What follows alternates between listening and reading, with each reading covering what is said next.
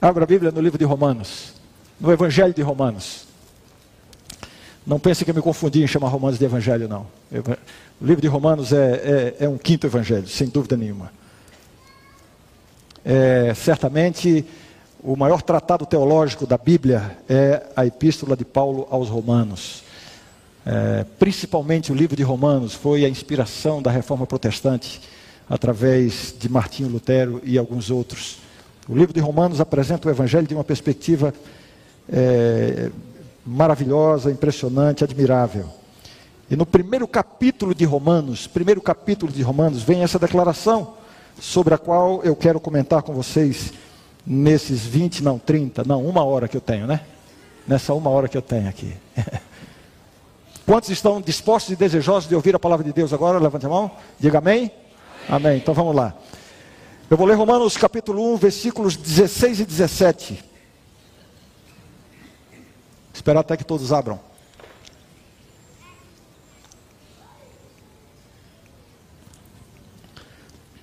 Romanos capítulo 1, versos 16 e 17. O texto diz assim: Pois não me envergonhe do evangelho, porque é o poder de Deus para a salvação de todo aquele que crê. Primeiro, do judeu e também do grego visto que a justiça de Deus se revela no Evangelho, de fé em fé, como está escrito: o justo viverá por fé. O justo viverá por fé. Esse texto de Romanos, não somente a, a, parte que eu li, mas o contexto desse capítulo, nos apresenta, nos fala desse evangelho sobre o qual nós lemos agora, e mostra a perspectiva de quem prega e a perspectiva de quem recebe. Da perspectiva de quem prega, nós vemos aí no verso 14, acompanhe a leitura, por favor.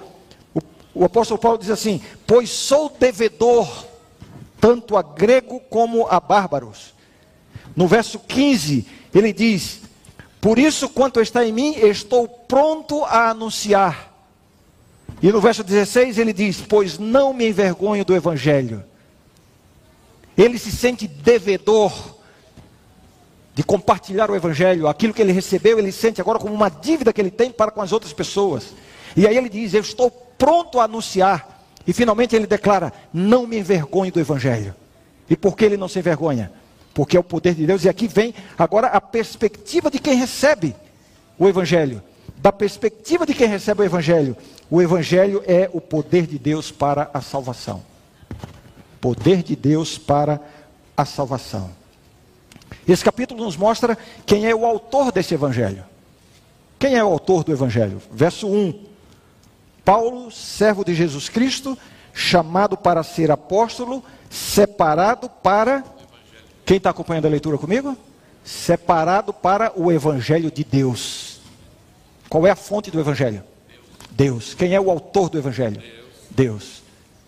Esse capítulo nos, nos, mostra, nos mostra também o sacrifício do Evangelho. Verso 9. Verso 9 diz assim: Porque Deus a quem sirvo em meu, em meu espírito, no Evangelho de seu Filho. O Evangelho de seu Filho. Isso nos remete a Jesus Cristo e ao seu sacrifício. E finalmente, no verso 16, repito, e vou repetir essa frase algumas vezes: Não me envergonhe do Evangelho, porque é o poder de Deus. O que é o Evangelho? Quando alguém pergunta para você assim, o que é o Evangelho? Qual é a primeira resposta que vem em mente? O Evangelho, pelo menos na maioria das vezes, a gente pensa assim: o Evangelho são as boas novas de salvação. O Evangelho são as boas novas de salvação. Mas eu queria chamar a sua atenção para esta definição que está aqui. Como alguém disse aí, a voz, com voz tão, tão audível, né? O que é o Evangelho? É o poder de Deus para a salvação de todo aquele que crê. O que, que, é o Evangelho? Poder de quem?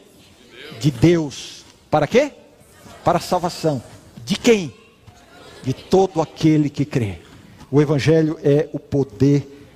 Quero destacar primeiro o fato de ser o poder de Deus para a salvação. Eu quero, eu quero a atenção de todo mundo aqui comigo agora. Não é hora de você olhar no celular, nem de se distrair, nem de pensar em outra coisa. Todo mundo aqui comigo. Todo mundo atento aqui comigo? O Evangelho é o poder de Deus para a salvação. A salvação é obra exclusiva de Deus. Você entendeu isso? Se você entendeu isso, você já entendeu talvez o aspecto mais importante do Evangelho. A salvação é obra exclusiva de Deus. Inserir qualquer participação humana na salvação é corromper o Evangelho. Você está entendendo o que eu estou falando? Inserir qualquer participação humana na salvação é corromper o Evangelho. O Evangelho é o poder de Deus. Eu sei que tem gente aí que já está pensando, ué, mas a gente não tem que obedecer os mandamentos? Ué, a gente não tem que guardar o sábado? Ué, a gente não tem que guardar a lei? Eu vou repetir: a salvação é obra exclusiva de Deus. Inserir qualquer participação humana na salvação é corromper o Evangelho. E o apóstolo Paulo diz isso em Efésios, quando ele diz assim: Porque pela graça, quem conhece o texto? Pela graça sois salvos mediante a fé, não é mediante obras, não é mediante obediência, não é mediante bom comportamento, não é mediante ser membro de uma igreja, não é mediante nada disso.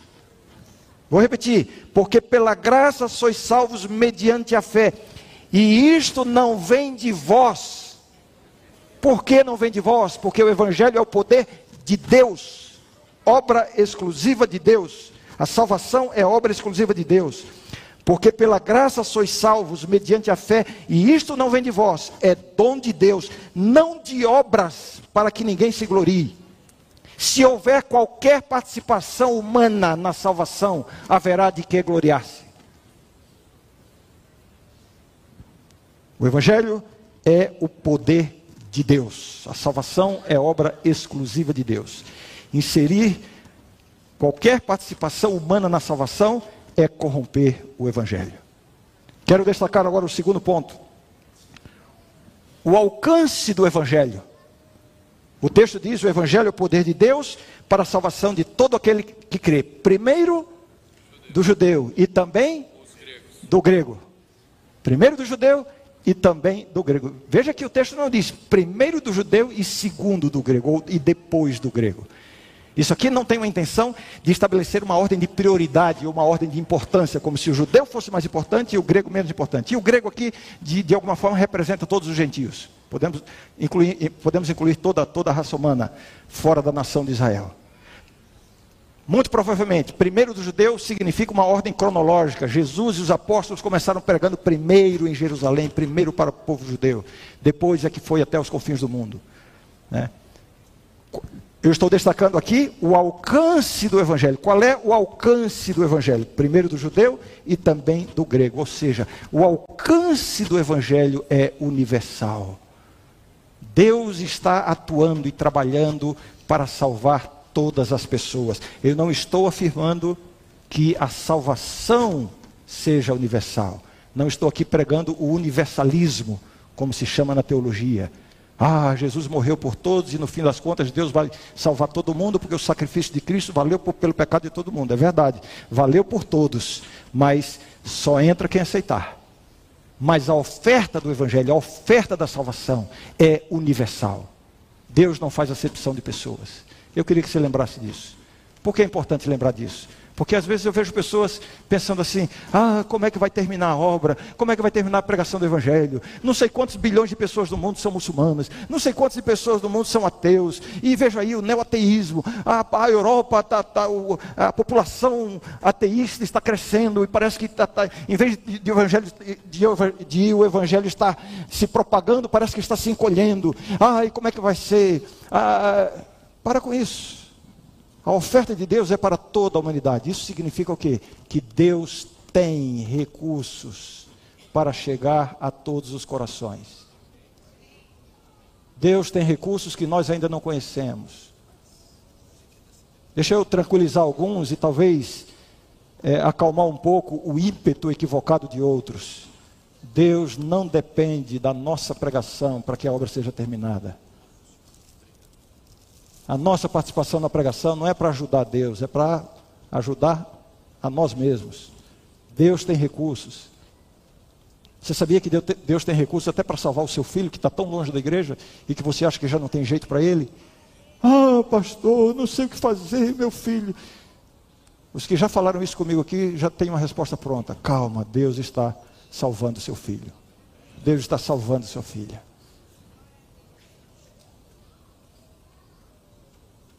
O mais importante é permanecer próximo. O mais importante é ele se sentir amado, ele se sentir acolhido, ele se sentir aceito, apesar de estar longe de Deus. Se ele está longe de Deus, não permita que ele se afaste de você, que é pai e mãe, que é família. Deus tem recursos.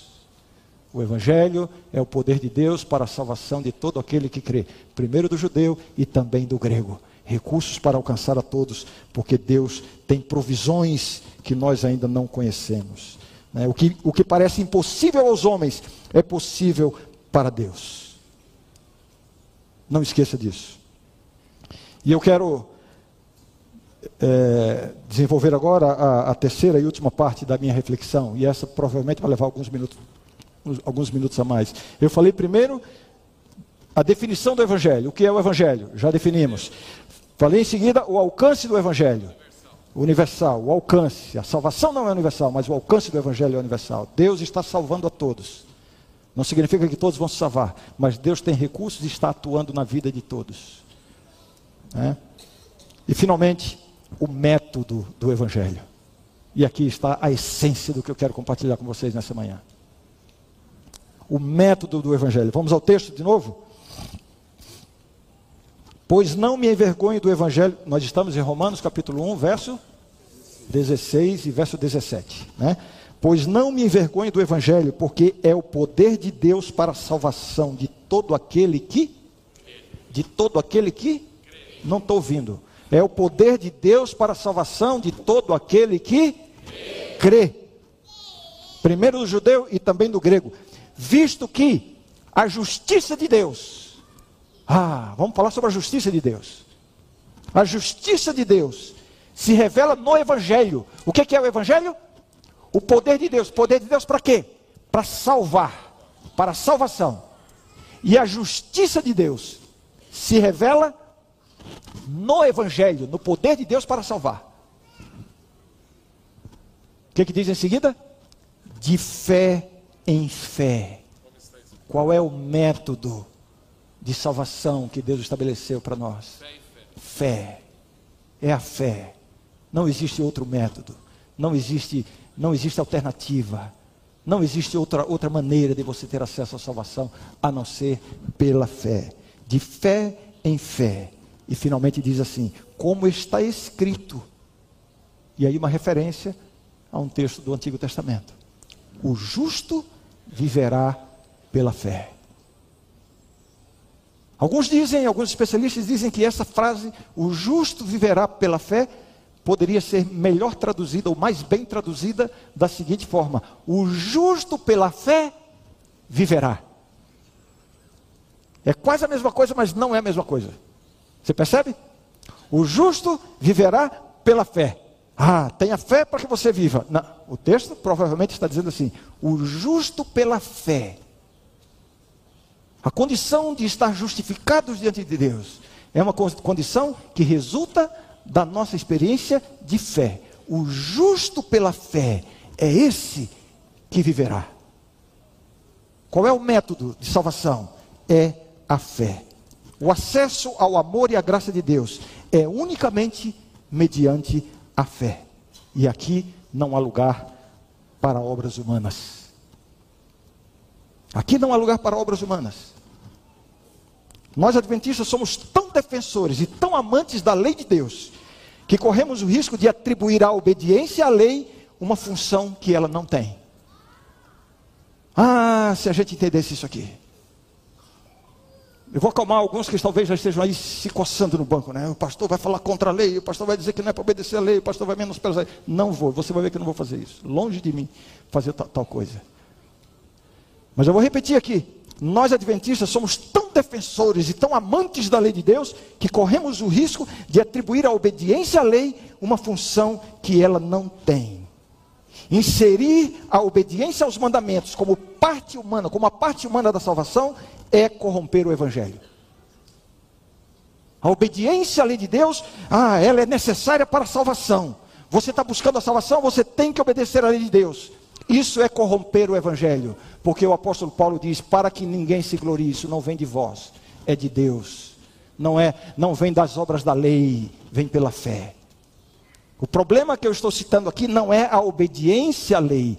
Eu estou mencionando o, o equívoco de atribuir à obediência à lei uma função que ela não tem. A obediência à lei não tem a função de contribuir para a nossa salvação. É a parte humana.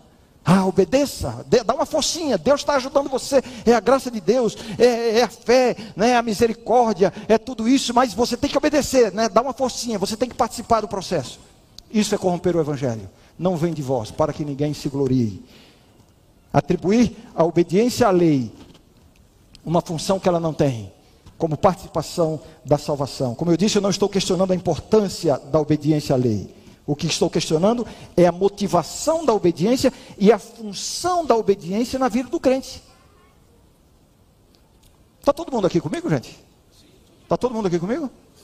Tem gente me olhando assim. Estou complicando as coisas? Não. Então não perca a sua atenção. Olha lá. Eu disse que o que eu estou questionando é a motivação da obediência e a função da obediência na vida do, do crente. A salvação, portanto, está condicionada à fé e não às obras da lei. Não é pelas obras da lei, é pela fé. A salvação ela é alcançada mediante a fé. Não pense que a sua obediência vai lhe dar uma forcinha, né? Vai lhe dar uma uma prioridade aí na fila com Deus. Ó oh, Senhor, estou na fila aqui, mas olha aí, ó, minha obediência como é que está? Olha aí como é que eu faço. Aí você vai ter um privilégiozinho aí com Deus. Você está totalmente equivocado. Não é esta a função da obediência. A salvação que Deus opera é totalmente dele. O Evangelho é o poder de Deus. Deus libertou o seu povo do Egito. E só depois de tê-los tirado da condição de escravidão, foi que Deus lhes deu as tábuas da lei. A lei vem depois da salvação, depois da libertação. Eles não foram libertos porque obedeceram à lei. Eles foram libertos para obedecer à lei. Olha que diferença brutal. Uma diferença elementar, básica, funda, alicerçar, podemos dizer assim. Eles, eles foram salvos não por terem obedecido à lei, e sim para obedecer à lei. A sua obediência não vai contribuir em nada para a sua salvação. Se é isso que você está pensando. E quem pensa assim, vive uma religião de culpa constante, de luta. Ah, eu estou obedecendo bem, oh, estou bem salvo. Ah, pequei, estou perdido. Ah, Senhor, me perdoa. Ah, confessou, aí eu volto a obedecer, estou salvo de novo. Eu já falei sobre isso aqui. É o cristão que está salvo e perdido dez vezes no mesmo dia. Porque de alguma forma ele está associando a salvação dele à obediência. Está errado. Não vem da lei, não vem das obras da lei. Vem da fé. Você está em Cristo, você está salvo. A lei tem outra função, já vou comentar aqui. Essa é, é, é a experiência que Deus, que Deus nos oferece. Né? A salvação, portanto, está condicionada à fé e não às obras da lei. A sua obediência ou as suas boas obras não vão lhe dar nenhum mérito diante de Deus. Não é essa a função da obediência. Por isso que o verso 17 diz isso aí. Como é que está o verso 17? Visto que a justiça de Deus se revela no Evangelho de fé em fé, como está escrito: o justo viverá pela fé, ou o justo pela fé viverá. O problema são essas falsas dicotomias que nós estabelecemos nessa teologia, não vou chamar dessa teologia, vou chamar desse teologismo. Algumas dicotomias que são falsas, são falaciosas. Quais são essas dicotomias falaciosas que estão tão presentes na nossa, no nosso discurso doutrinário, né, não oficial? Discurso doutrinário oficial está perfeito, mas o nosso discurso prático é, é, doutrinário a gente constantemente está tá vivendo e pregando essas, essas dicotomias. A dicotomia que há entre lei e graça. Né? A salvação é pela graça, mas temos que obedecer à lei. Olha aqui a dicotomia. A salvação é pela graça, mas conjunção adversativa, uma coisa está contra a outra. Então, você tem que equilibrar. A graça vem até um ponto, aí a partir daí entra a obediência, porque as duas, elas são autoexcludentes. Essa é uma falsa dicotomia. Uma coisa não exclui a outra. Outra dicotomia falaciosa com a qual nós, nós convivemos tanto, a dicotomia entre fé e obras. Somos justificados pela fé, mas temos que praticar boas obras. Esse mas já mostra a dicotomia, como se uma coisa estivesse em contraposição à outra. Nós somos salvos, como é que eu disse? Somos justificados pela fé, mas temos que praticar boas obras. E quem é que vai negar isso? Ué, mas o pastor vai falar, o Ranieri vai falar agora que não é para praticar boas obras. Veja, já tem meio mundo aqui armado. Eu sei, estou vendo aí pelos olhares aí, alguns fulminando já. É, eu estou tendo visão aqui, irmão. Estou profetizando aqui. É tão difícil para a gente entender isso. É tão difícil a gente exaltar a graça e o amor de Deus sem alguns pensarem que nós estamos falando contra a lei e a obediência. Por quê? Esta mentalidade, esta dicotomia falaciosa, esse teologismo de colocar em contraposição essas coisas que não estão em contraposição, muito menos em contradição, estão em harmonia, são complementares. Eu estou falando da, da dicotomia entre fé e obras, né? Somos justificados pela fé, mas temos que praticar boas obras. A justificação é uma obra de Deus, mas depois vem a santificação, e aí você tem que obedecer.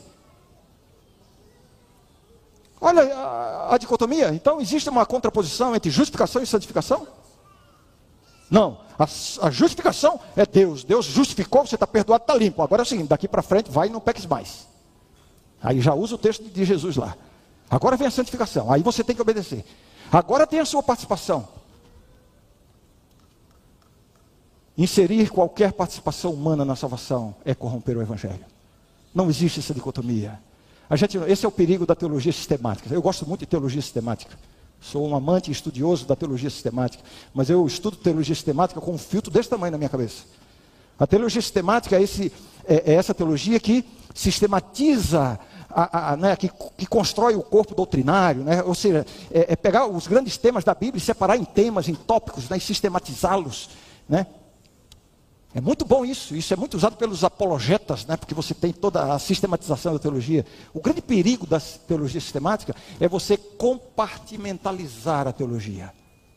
É você colocar cada tópico desse, cada tema desse, dentro de uma caixa isolada da outra. O estudo da teologia sistemática não pode deixar de lado a base da teologia bíblica, que é a teologia por excelência. E aí você fica mais protegido para não incorrer nessas falsas dicotomias, né? Como eu disse, lei, graça, fé e obras, né? E, e, e assim por diante, né? A separação entre santificação e justificação. Gente, que separação? Não, a santificação é no começo. Jesus, Deus lhe justifica. Depois vem a Não são duas coisas separadas. Quando você aceita Cristo, imagine, Deus reveste você com as vestes de Cristo, o, o manto da justiça de Cristo. E enquanto você estiver conectado a Cristo, você continua sendo revestido pelo manto de Cristo. Não é um ato isolado, pontilhar. É um ato linear. Ellen White diz que a experiência da conversão, justificação, deve ser repetida a cada dia. A santificação agora vem como resultado da justificação. Não são duas coisas distintas, são duas coisas complementares. Você está revestido da justiça de Cristo, justificado. Neste momento você está salvo. Não depende das suas obras, não depende de nada. Você está salvo. Agora, o fato de você estar coberto pelo manto de Cristo, aí vem a obra do Espírito Santo. O manto de Cristo vai purificando você por dentro. O manto de Cristo purifica você diante do tribunal imediatamente. No tribunal de Deus você já está salvo. Sua ficha está limpa. Agora, por dentro você está corrompido ainda. E aí, esse manto de Cristo, que é a justificação, né, a convivência com Cristo, a vivência com Cristo, isso vai operando uma mudança na sua vida. É o processo da santificação. Não são duas coisas separadas. Ah, você é justificado, mas agora você tem que obedecer. É justificado pela fé, mas a santificação agora é pelas obras. Ou você tem que obedecer, porque agora. Para com isso. Inserir qualquer participação humana na salvação é corromper o Evangelho. Aqui está a grande distinção né, entre a teologia católica e a teologia protestante. Por favor, meus irmãos católicos que estão aqui ou que estão me ouvindo, é, não existe absolutamente nenhuma crítica aqui.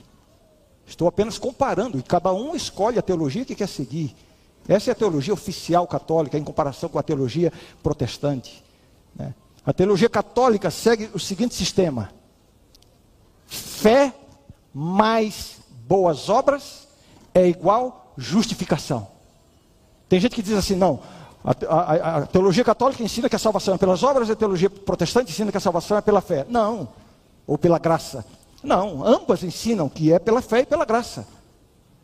Isso faz parte da teologia católica também. Só que a teologia católica diz assim: fé mais boas obras é igual justificação. A teologia protestante diz: fé Fé, perdão, a teologia católica diz: fé mais boas obras é igual justificação. A teologia protestante reformada, fé é igual justificação mais boas obras. As boas obras estão presentes? Estão presentes, mas do lado de cá da equação. Do lado de cá da equação. Como resultado da fé. E não como uma ajudante da fé para alcançar a salvação, para ser justificado. Essa é a grande diferença. E aqui entra a importância da obediência aos mandamentos. Uma pessoa que está revestida pela graça de Cristo, uma pessoa que está revestida pelo manto da justiça de Cristo, ela vai ser santificada pelo Espírito Santo. A Bíblia fala sobre a obra do é, é, o fruto do Espírito. É o fruto que brota em consequência de você estar sendo, de você estar em comunhão com Cristo. E aí vem a obediência. A obediência vem como uma resposta, como um resultado à sua experiência de salvação. Ela não contribui para a sua salvação. Assim como a obediência lá dos hebreus não contribuiu para eles serem libertos do Egito, eles foram primeiro libertos do Egito para depois obedecer. Então a sua obediência tem um papel importante, importante não, fundamental. É mais do que importante, faz parte do processo. Não faz parte do método faz parte do processo. Faz parte do processo. E digo mais: alguns ainda tentam relativizar a obediência com um discurso que diz assim: não, você aceita Cristo, você se apega a Cristo e a obediência à lei vem como um resultado natural. Eu vou dizer, para mim não é natural, é antinatural. Para mim o natural é desobedecer. Para mim o natural é pecar. Para mim o natural é transgredir a lei. Então, Existe um esforço? Claro que existe. Não, se você está se esforçando, já são obras humanas. Não, a questão não são as obras humanas, a questão é qual é o lugar das obras humanas. Elas não estão para contribuir para a sua salvação, mas ela vem como um resultado da sua vida com Deus. E como a obediência é antinatural, sim, há um esforço. O apóstolo Paulo diz assim: esmurro o meu corpo e o reduzo à servidão. Existe uma luta aí ou não existe? O bem que eu quero fazer não faço, o mal que eu não quero fazer, esse eu faço. Miserável de mim. Existe uma batalha ou não existe? Existe uma luta ou não existe? O soldado cristão revestido de uma, de uma armadura, a, a metáfora da guerra, da batalha. Essa é a vida do cristão. Nós temos que lutar, nos esforçar para obedecer. Mas não condiciona a sua salvação à sua obediência. Se a sua salvação estivesse condicionada à sua, à sua obediência, você estaria perdido. Porque a sua obediência está longe, longe de satisfazer as exigências de Deus. Você percebe o ponto? Você percebe? E aqui vem a outra dicotomia, né? Estou citando aqui as falsas, as dicotomias falaciosas, né? Lei e graça, fé e obras, né? É, amor, é, justificação e santificação, né? Amor e justiça. Existe o amor de Deus, mas existe também a justiça de Deus. Então, olha, você vai pelo amor e tal, mas se você passar do limite, Deus também é justo. Então já vem a dicotomia. Como se a justiça de Deus estivesse em contraposição ao amor de Deus. Não, tem que equilibrar bem. Se desequilibrar, um vai cobrir o outro, um vai violentar o outro. Essa dicotomia não existe. Primeiro, porque os dois não estão na mesma categoria. A justiça é um atributo de Deus, o amor não é um atributo de Deus, o amor é a essência de Deus tudo que envolve Deus tem que caber dentro do amor. Não é um atributo. A misericórdia é um atributo de Deus. A justiça é um atributo de Deus. E por aí vai, a bondade é um atributo de Deus, mas o amor não é um atributo. O amor é a própria definição de Deus.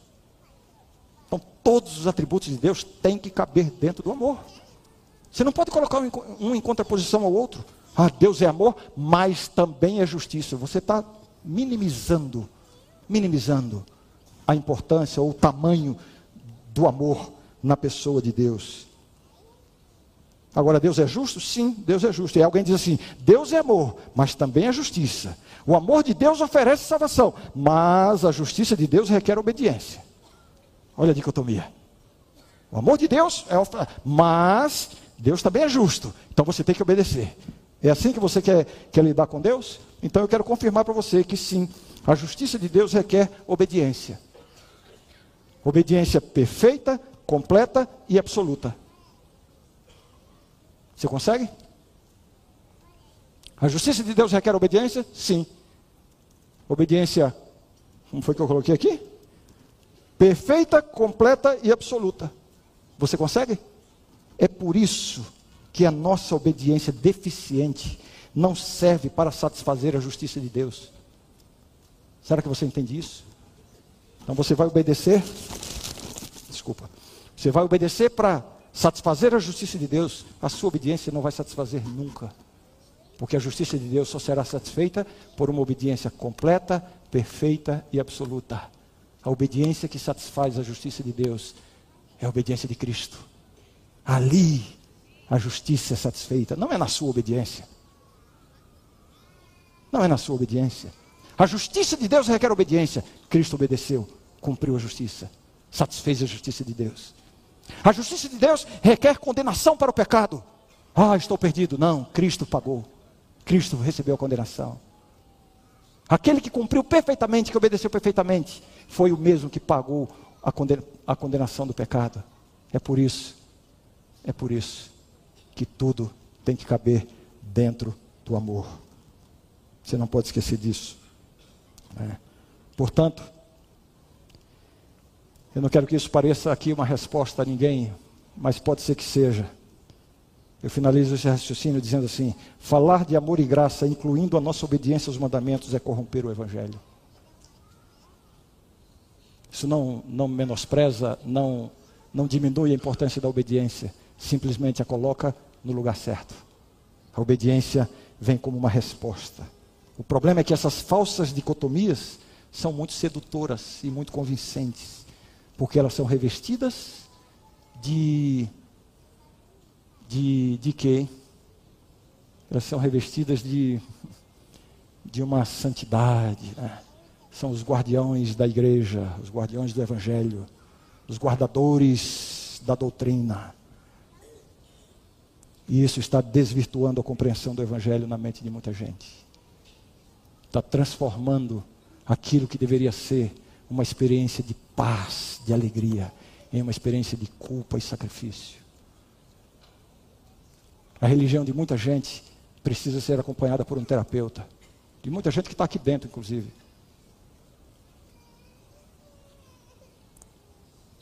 E Jesus veio e disse: A minha paz vos dou. A minha paz vos dou. Então, para você experimentar essa, essa religião, você tem que colocar as coisas no devido lugar tem que fazer a teologia de maneira, de maneira correta. Onde reside a importância da obediência à lei? Para terminar agora. Primeiro, não faz parte do método da salvação, faz parte do processo da salvação. A obediência. O Evangelho é o poder de Deus para a salvação. É o poder de Deus. Poder que transforma, poder que purifica, poder que limpa e isso significa nos ir, ir nos ajustando aos requisitos da lei de Deus. É isso que o Evangelho faz. Nos tornando obedientes, é o processo de santificação. Exige esforço da nossa parte? Exige. Exige a nossa participação? Exige. Não para conquistar a salvação, mas é um processo. É. A obediência aos mandamentos será o resultado da atuação do Evangelho na vida do pecador. A obediência é o resultado da salvação operada em nosso coração. É uma resposta, não uma contribuição. Entendeu? A obediência é uma resposta, não uma contribuição. Ninguém vai se salvar porque obedeceu, nem vai se perder porque deixou de obedecer. A salvação é operada exclusivamente por Deus. Para que ninguém se glorie. E Jesus disse: Se me, se me amais, guardareis os meus mandamentos. Qual é a motivação? Ah, dá uma forcinha para eu ser salvo. Não. A motivação é: puxa, Deus me salvou, Cristo me salvou. Eu amo a Cristo, eu quero ser semelhante a Ele. E aí eu busco obedecer. Uma resposta de alguém que já está na condição de salvo, de justificado. É muito diferente. Né? Significa que a obediência não é importante? Já deixei claro que não é isso. A obediência é uma evidência da salvação e não um fator de salvação. É muito diferente. Né? Mesmo Jesus disse: pelos seus frutos os conhecereis. Uma árvore boa produz bons frutos, uma árvore má produz maus frutos. O que determina que, uma árvore. É, é, não, não são os frutos bons que determina que uma árvore seja boa. É a árvore boa que determina que os frutos sejam bons. Você percebe a diferença? Então, estar com Cristo nos leva a uma vida de santificação, de obediência, de nos ajustarmos às, aos requisitos da lei de Deus, mas sempre como resultado como né, a operação de Deus em nós, é o fruto do Espírito. Não são os frutos bons que fazem uma árvore boa, e sim uma árvore boa que produz frutos bons. Essa é a grande diferença. Eu quero terminar agora, sem falsas promessas. Já deu meus 20 minutos aí? Já? Quem é que está me olhando?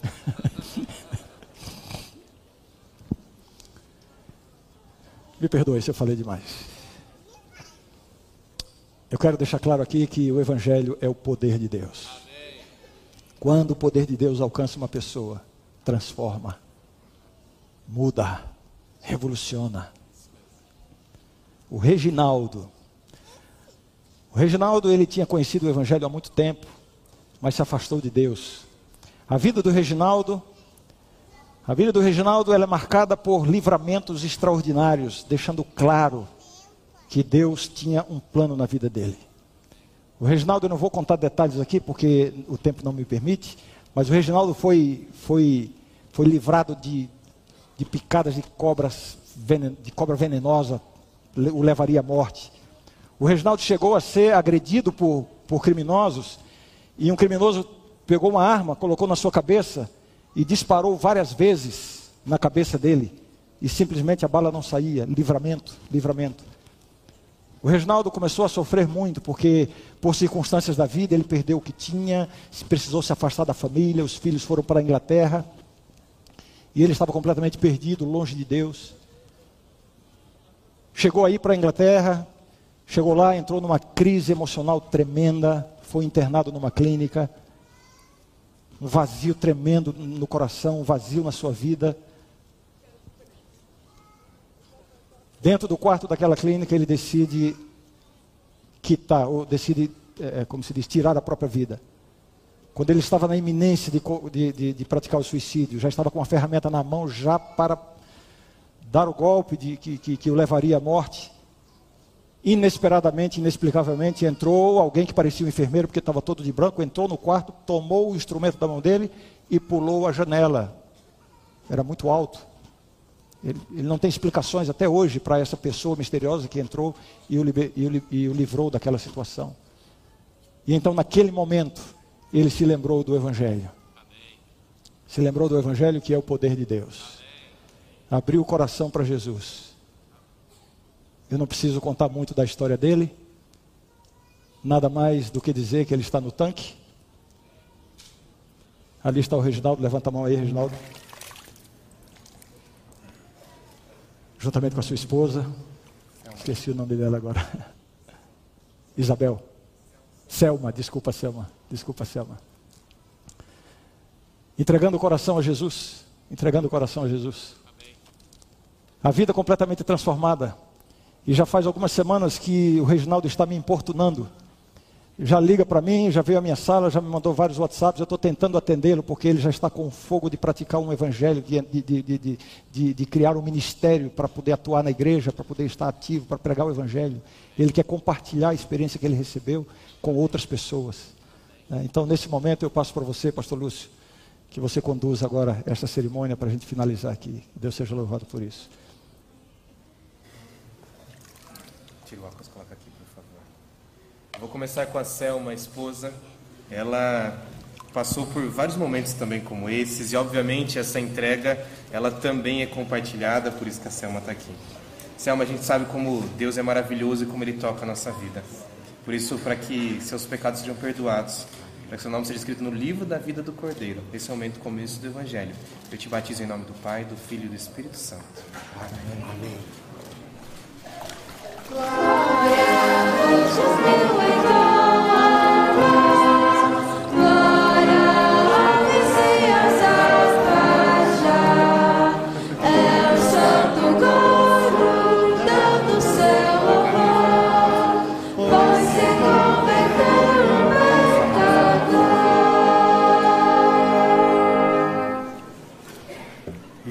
graças a Deus vocês foram alcançados. E é por Ele mesmo que nós vamos nos entregar nesse momento nas mãos do Senhor.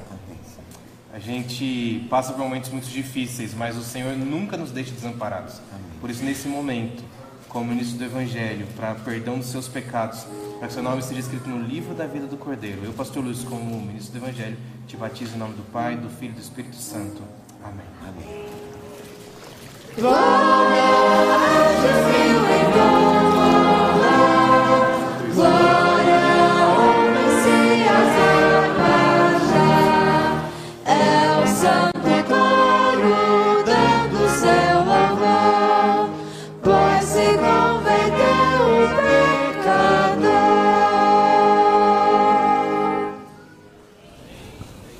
Esse é um momento de muita emoção, vendo esse casal entregando o coração a Jesus, declarando isso publicamente. Agradecemos muito o trabalho do Rivelino com eles, que sempre tem feito um trabalho muito especial com essas pessoas. E antes de orar, eu queria dizer a você que ainda não foi batizado. Temos certamente algumas pessoas aqui que não foram batizadas, ou quem sabe algumas que já foram batizadas no passado, mas estão longe do, dos caminhos de Deus. Só quero fazer uma pergunta: o que, que está faltando para você voltar? Ou para você tomar essa decisão tão importante na sua vida. Talvez você esteja dizendo assim: ah, é muito difícil para mim. Eu sei o que significa dizer que é muito difícil. Eu tive essa experiência. A, a maior barreira que eu enfrentei era a incerteza de se eu iria conseguir seguir no caminho de Deus. Aquela impressão de que se eu decidisse seria mais uma decisão é, que levaria ao fracasso, seria vazia. E hoje, por experiência própria, eu digo o seguinte: quando você entrega a sua vida realmente a Deus, quando você toma a decisão de servir a Deus, não fique tentando consertar a sua vida toda para depois chegar e entregar o seu coração. Entregue o seu coração do jeito que está e Deus vai operar uma mudança na sua vida. Deus vai abrir portas, Deus vai vai operar transformações que você não imagina. Porque o evangelho é o poder de Deus para a salvação de todo aquele que crê. Que Deus nos abençoe. Vamos ficar em pé para a oração final.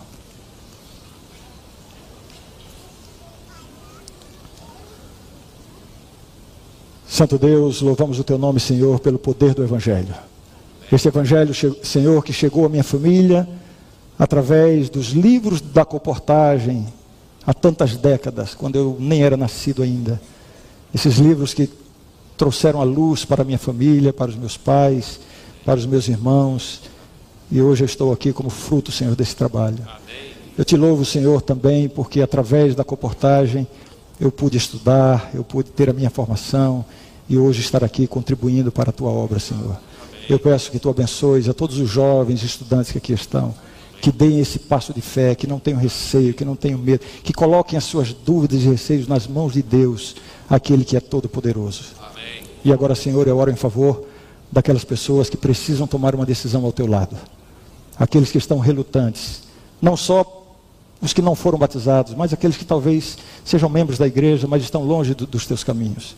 Que a tua graça os alcance agora, Senhor, e que eles saiam daqui com essa convicção de que o Evangelho é o poder de Deus para a salvação de todo aquele que crê. Amém. Te oramos em nome de Jesus. Amém. Amém. Amém, Senhor.